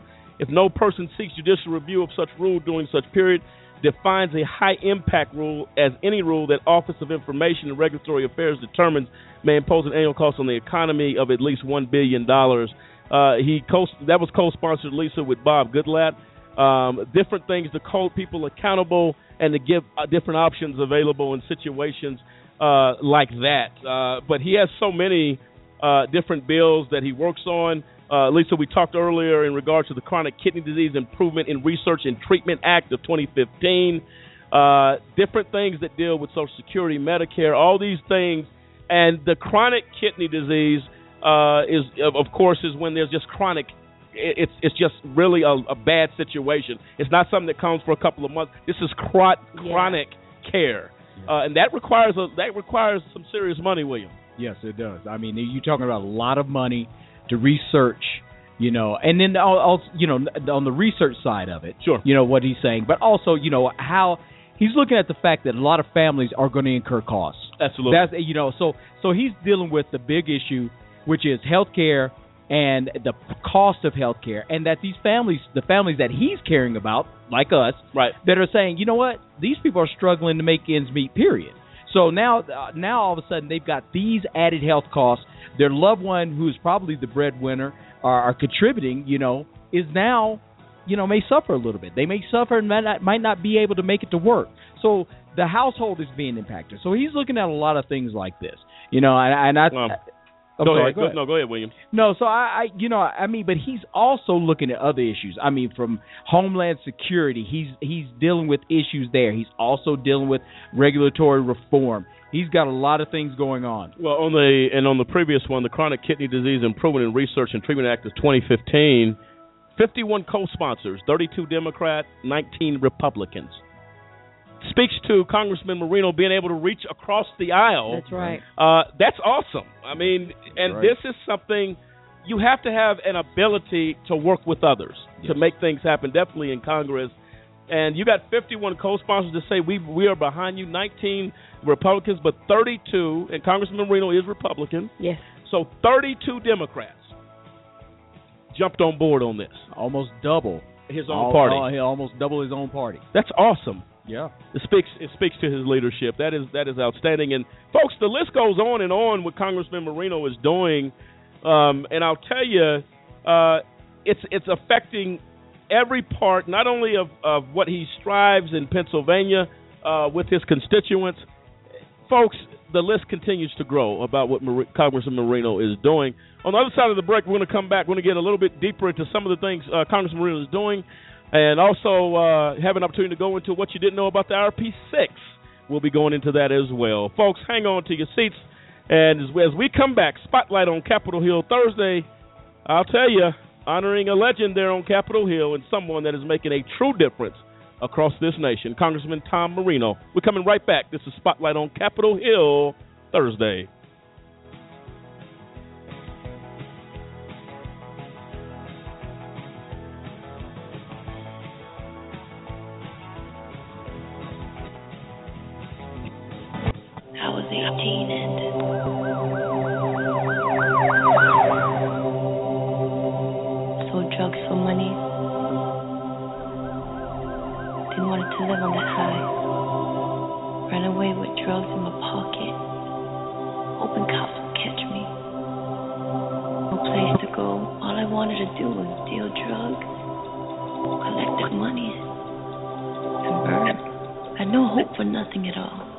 Didn't care for anything or anyone.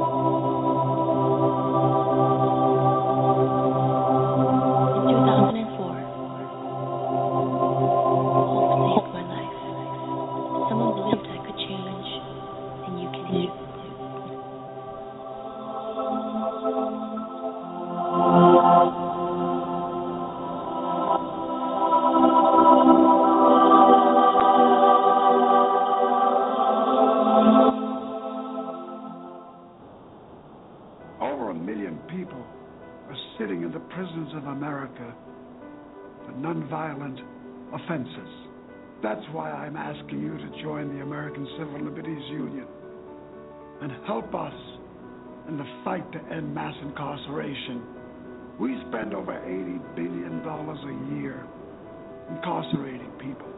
Alternatives to prison, like community service, drug treatment, and rehabilitation cost less and can turn lives around. It's time for fair justice.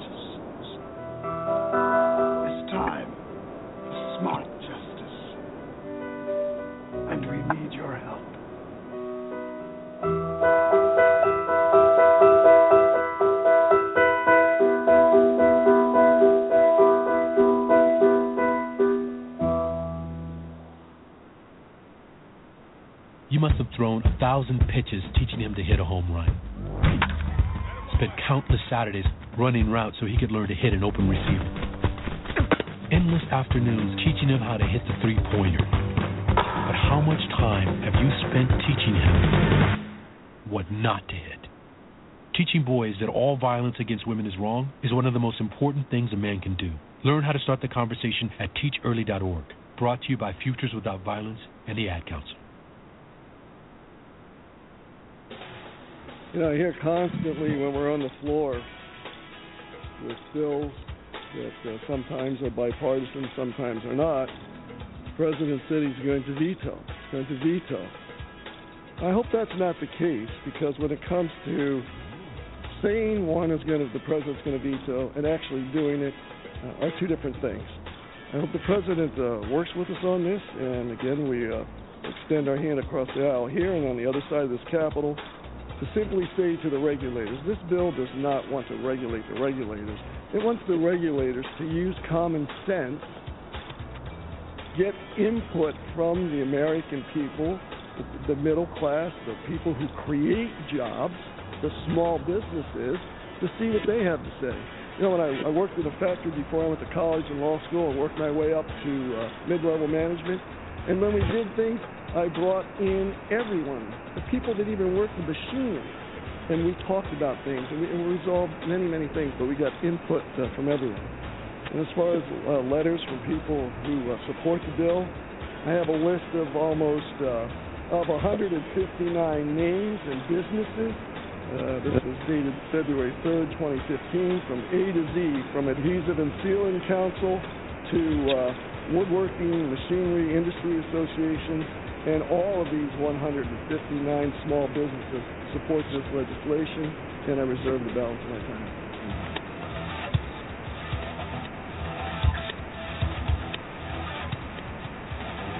Those facts, uh, Pennsylvania. Mr. Speaker has been doing some research over the couple of days, and this administration alone has implemented over 75,000 pages of new regulations.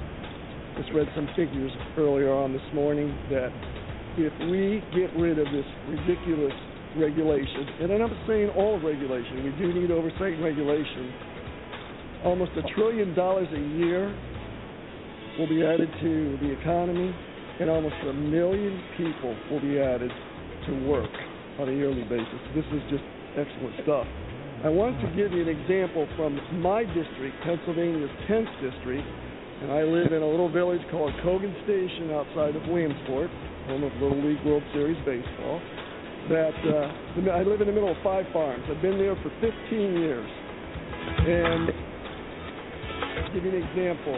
Pursuant to the Navigable Waters Act, the Army Corps of Engineers and EPA have have said that if it rains and a puddle forms on the farm in an attempt for this administration to get more control over our lives, because of the Navigable Waters Act, EPA and Army Corps have control now over that farm and can shut it down.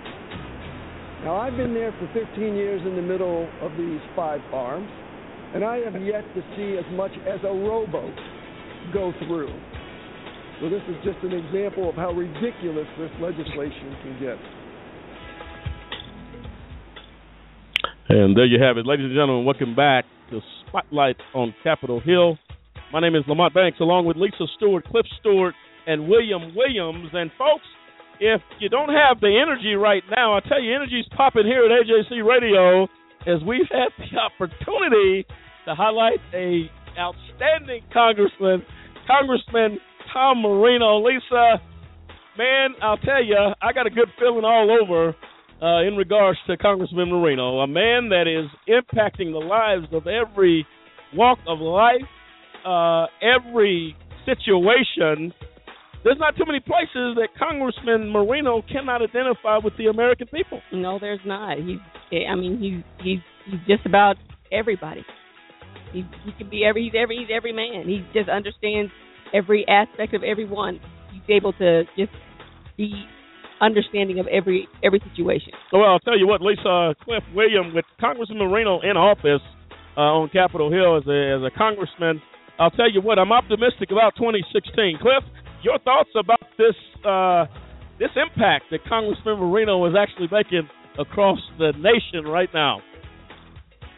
You see his uh, his just his concern about every every person. Look at look at uh, some of the acts that that he dealt with.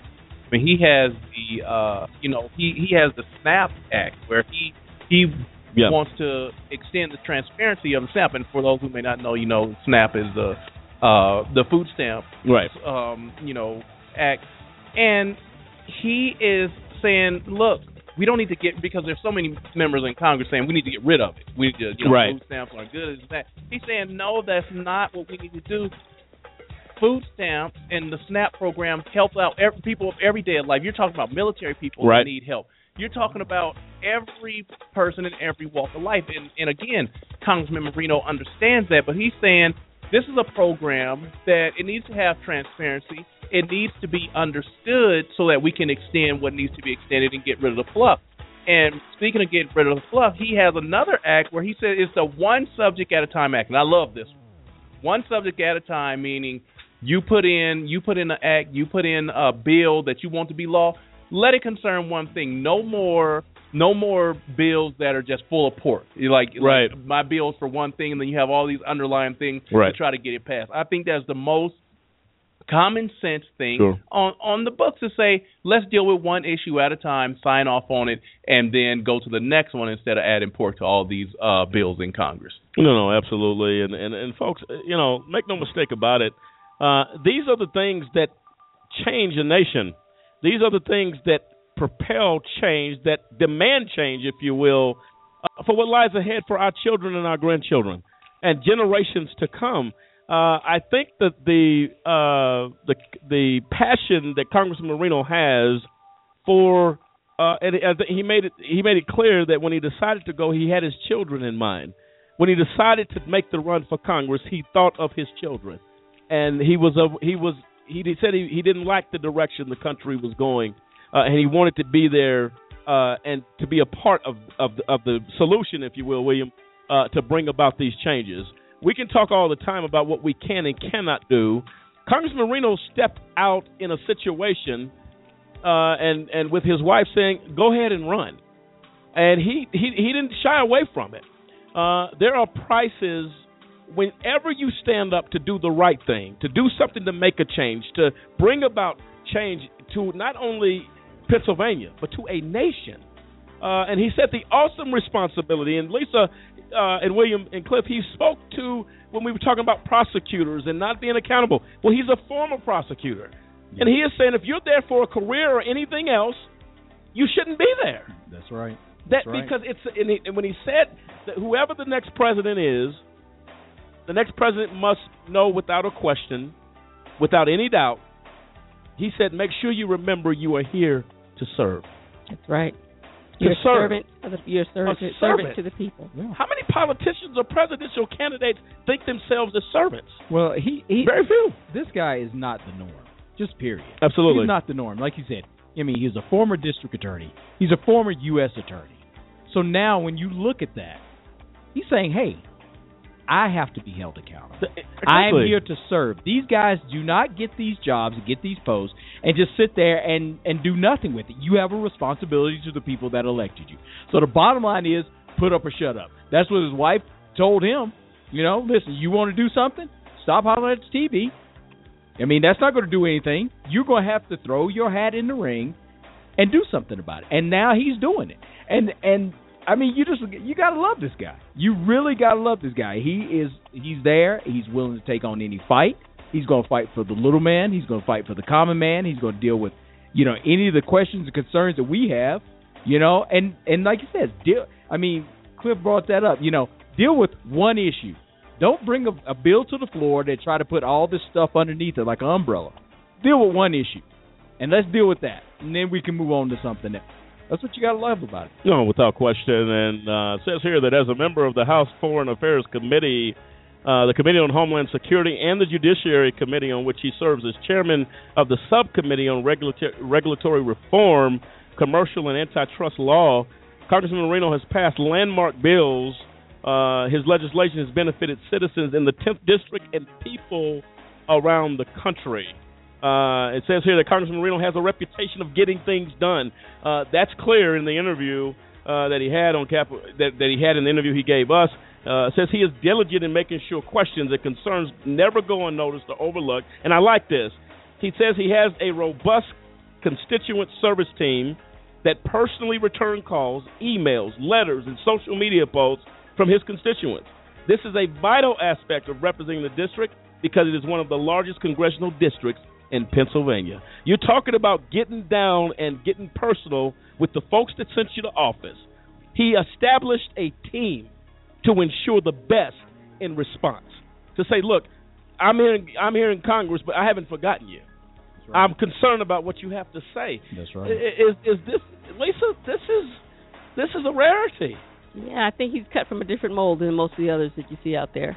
That's awesome. And uh, we talked about again him being a three-time cancer survivor, uh, proving time and time again that he is a fighter, uh, and that's what you got to have on Capitol Hill. Yes, William. I, I think this is one point that I, I really liked when I was reading this.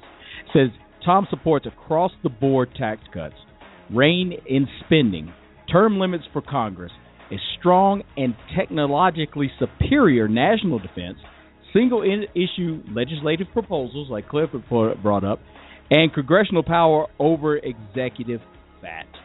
I mean, you know, when you really look at this guy, he is Wow. he's he's about bringing it in. I mean, he wants to take our government our uh, take our government and our country to the next level. He's really trying No, to do absolutely. that with the foundation. That's awesome, and uh, folks, uh, let's give let's give a shout out to Congressman Tom Marino, his staff, uh, uh, uh, Ryan, uh, who I've been working with up there, Lisa. Yeah. Uh, what a joy and a pleasure to work with him. Uh, a dedicated uh, uh, person uh, for the congressman, and Yes, uh, Congressman Marino, you couldn't have anybody better in that post uh, than Ryan. Has been a, a, a, a true professional uh, in dealing with a just cause and uh, AJC Radio, and we appreciate all uh, that he has done, and we continue to build a relationship with Congressman uh, Marino and his staff there, as well as several members of Congress, as we continue the journey of Spotlight on Capitol Hill.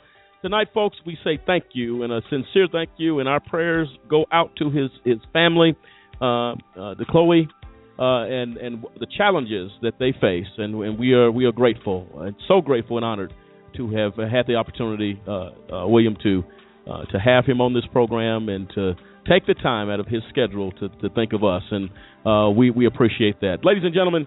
Uh, join us here every Thursday night at uh, 6 p.m., uh, 8 p.m. Eastern. Uh, join us every Thursday for Spotlight on Capitol Hill, where we continue to shine the light on members of Congress that are impacting a nation. On the other side of this break, we're coming back with what you didn't know about the IRP 6. We'll be right back.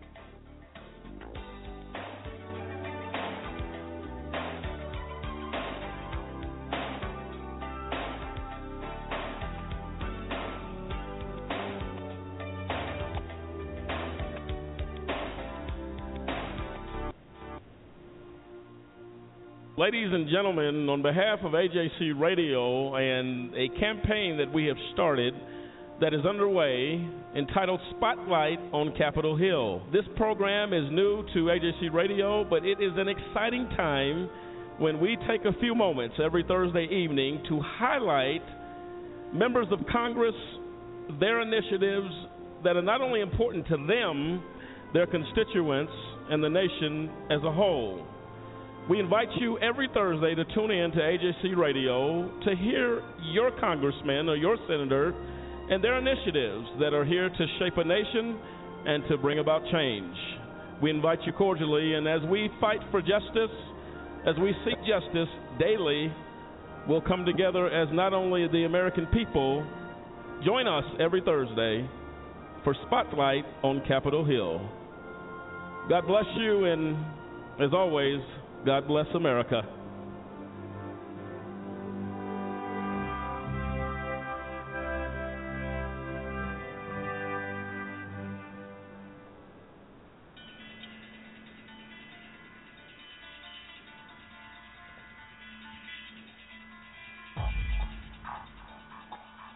And welcome back, ladies and gentlemen. Uh, my name is Lamont Banks. I'm along with Lisa Stewart, Cliff Stewart, and William Williams. Tonight, ladies and gentlemen, we ask the question uh, that needs to be answered, and we talk about the perpetrators of justice. We talk about those that have been responsible uh, for the wrongful conviction of the IRP 6. Uh, and I'll tell you right now, we will ask the questions, we will get the answers. But this segment is what you didn't know about the IRP 6 story. Tonight we deal with an issue with Darlene Martinez. Is that correct, Lisa? That is correct. And she is the court reporter who is in violation of federal law and violation of the Court Reporters Act. Cliff, in this situation, uh, and I'm very familiar with court reporters and when they are told to or given a task uh, to give transcripts any anything along those lines, um, they have a responsibility, but they become an independent contractor when they begin to take monies to deliver information.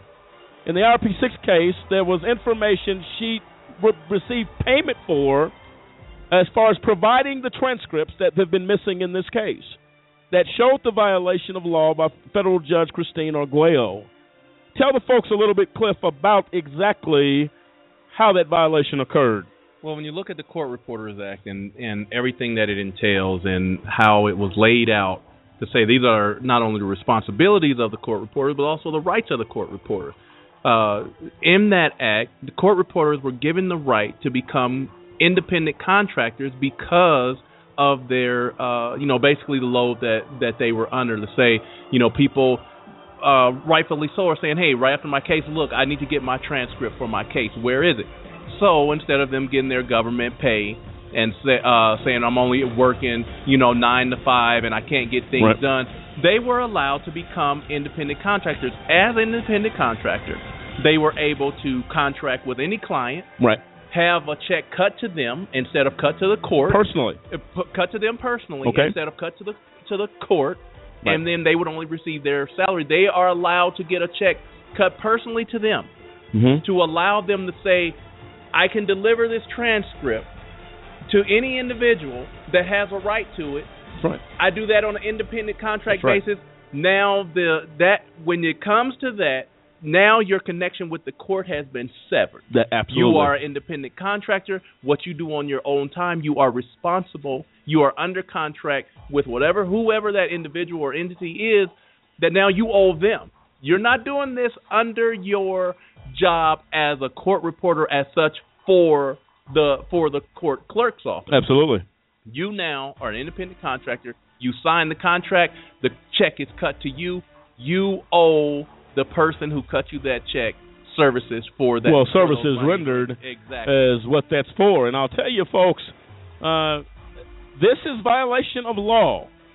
Uh, in this particular case, the state, the government of the United States, attempted to represent her. Is that correct, Cliff? They didn't attempt. What happened when she got sued? A just cause paid her for the transcript in the IRP six case. Say, hey, uh, we are, we want this transcript. We want to see what Judge Arguello said. She came back with all kind of excuses, but the the part that makes this so sickening Right. is when a just cause sued Darlene Martinez in a civil court to say, deliver to us what we paid you for. The federal government, the uh, the U.S. Attorney's Office came to her rescue and pulled her under the umbrella of you are now a federal employee and we will protect you. Since when does the federal government represent any uh, Independent any- contractor. any independent contractor, any civilian in a court of law? Now you have every uh, every attorney, every dollar available to you that's available to the to the federal Um, government. That is not law. She's an independent contractor. She was supposed to uh, Deliver. take the brunt of it and say she didn't deliver. Now either deliver or give the money back. Well, here's the, what the suit and here's the difference, Cliff, William, Lisa. You cashed a check. Exactly. There it is. You bought your whatever you bought with it, uh, and and you cashed it as if you worked for it. If there was a question that the transcript could not be delivered, then why did you cash the check ethically? If you couldn't deliver, uh, the, the check should have been uh, a just cause. Here is your money back. I cannot deliver that for whatever reason. That's called integrity, ladies and gentlemen. But that's called ethics. But see, this is the problem I have with all this. You robbed not only not only a just cause, but the guys. You robbed the IRP six. Well, to that point, William, really quick, who are the IRP six? David Banks, Gary Walker, Clinton Stewart, Demetrius Harper, Dave Zirpolo, and Kendrick Barnes. These are not fairy tale characters. These are not fictitious characters. These are real men, real families, real lives that have been affected by the miscarriage of justice. And it started from day one. Now we have Darlene Martinez suffering no uh, uh, consequences. If you take something over the amount of $500, according to law, it is a felony. That's right. She took Ten thousand. $10,000. Yes. Where's the justice? Where is the prosecution? Ladies and gentlemen of America, the reason the prosecution is not there is for one reason a cover up, a conspiracy against the IRP 6. A brokered deal. This is a deal, folks. It is what it is. This isn't HBO. This isn't CNN. This isn't TBS. And It's not Lifetime Movie Network. And it's not Lifetime, ladies and gentlemen. This is real things happening to a nation and to people. If they did it to the IRP 6, who else has suffered at the hand of this corruption? These are perpetrators of justice, ladies and gentlemen. These are those that seek out their prey, if you will, to bring injustice to a nation, to a people, to a family.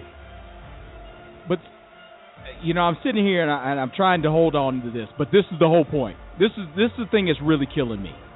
Okay, she was paid. She was paid to do a job that she didn't do. She didn't capture the information that she should that she should have, which would have exonerated the guys. This is a business deal. This is a business deal. She reaps from both sides. She's just I mean, I'm sitting here thinking about this and I'm sitting there thinking what you know, if you buy the services of a court reporter, you buy the story. You buy the story. You can you can choose. You know, you're buying this. What is in there? What's not there? And then when now it's time to actually say, you know, produce it, produce the information, produce what was there, what was said. Well, William, the bottom line is it's not going to be produced because there are too many skeletons in the closet. There are too many things that unravel here, and if you open that can, you're going to have a mess everywhere. But I tell you right now, ladies and gentlemen, say that William, I'm sorry. It's a mess now. But I'll tell you right now, we will seek justice for the IRP6. We'll say their names again David Banks, Gary Walker, Clinton Stewart, Demetrius Harper, Dave Zirpolo, Kendrick Barnes, who sought out on a mission to embrace the entrepreneur spirit of America, that sought to seek and keep America safe through software uh, innovation. These men have been wrongfully convicted, sitting in federal prison for three and a half years unjustly. And I'll tell you right now, AJC Radio will continue to ask the tough questions. We will seek the answers. Go to ajcradio.com. Go to a just cause uh, as well. Dot, justcause.org.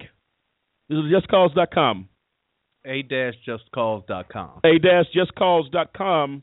Go there as well for the uh, for further information on the IRP6. You can also go to freetheirp6.org. Uh, that information is there, folks.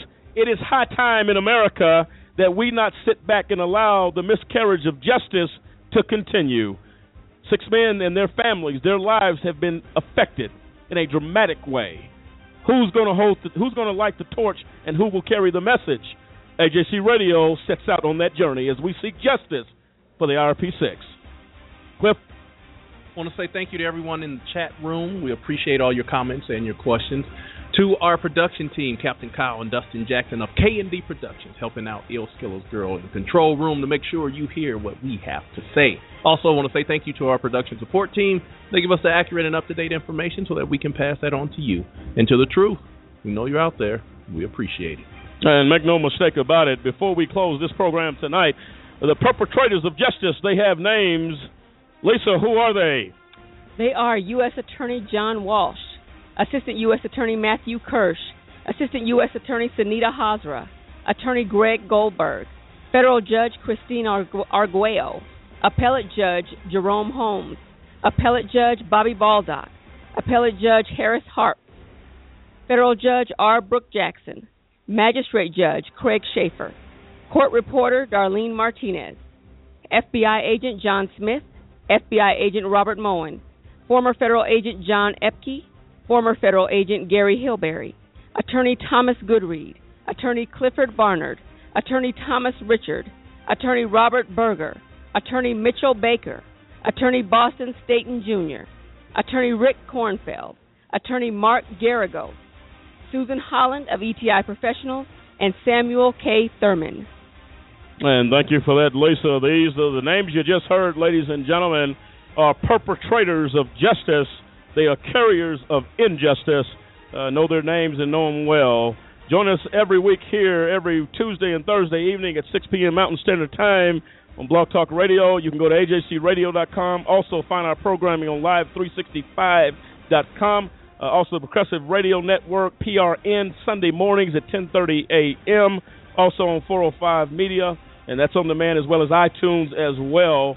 And continue to go out there and research the IRP6 story, folks. It is compelling, it is informative, and it definitely should cause you to be outraged at the injustice that is running rampant in this nation. And we appreciate uh, the folks for joining us tonight. We also want to take a very uh, a special moment to thank Congressman Tom Marino uh, for allowing us again to interview him, uh, for sharing in his story, Lisa, uh, on this program. What an outstanding uh, gentleman that's making some differences across this country, Yes. and we appreciate that. Also, like us on Facebook, follow us on Twitter.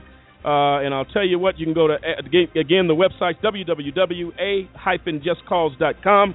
Also, www.freetheirp6.org and www.ajcradio.com uh, and we appreciate that. And folks, we will continue to seek justice uh, and bring the message of justice all around the world. And join us next Tuesday as we remember the life of Dr. Martin Luther King. Where are we today as a nation, as a people, as justice again and the vision of Dr. King hangs in the balance? And it is, it is questionable whether we have arrived. It is very clear we have not.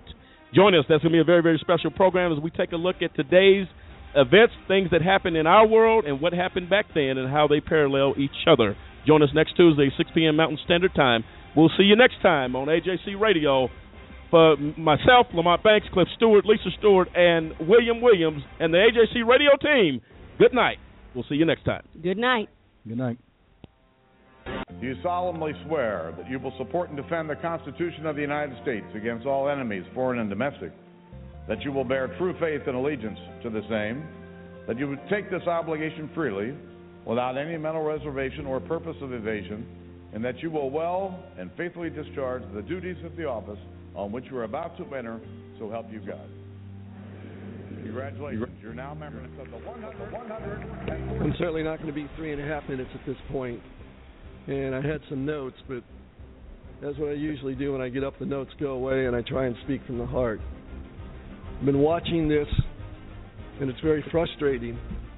And first, let me say there's no one that should go without health insurance. I have a daughter who has a disease for which there's no cure. None whatsoever. She will be lucky to live to her late 20s. So it's critically important that there be a method by which we can get some help to pay for treatment, not only for her, but for every child out there and every human being. But aside from that, I go to the gym every morning at about 6 o'clock and I work out with my colleagues on the other side of the aisle and on my side of the aisle. The camaraderie is extraordinary. We joke with each other, we help each other in the weight room, we spot each other, we talk about our families, we even talk about politics.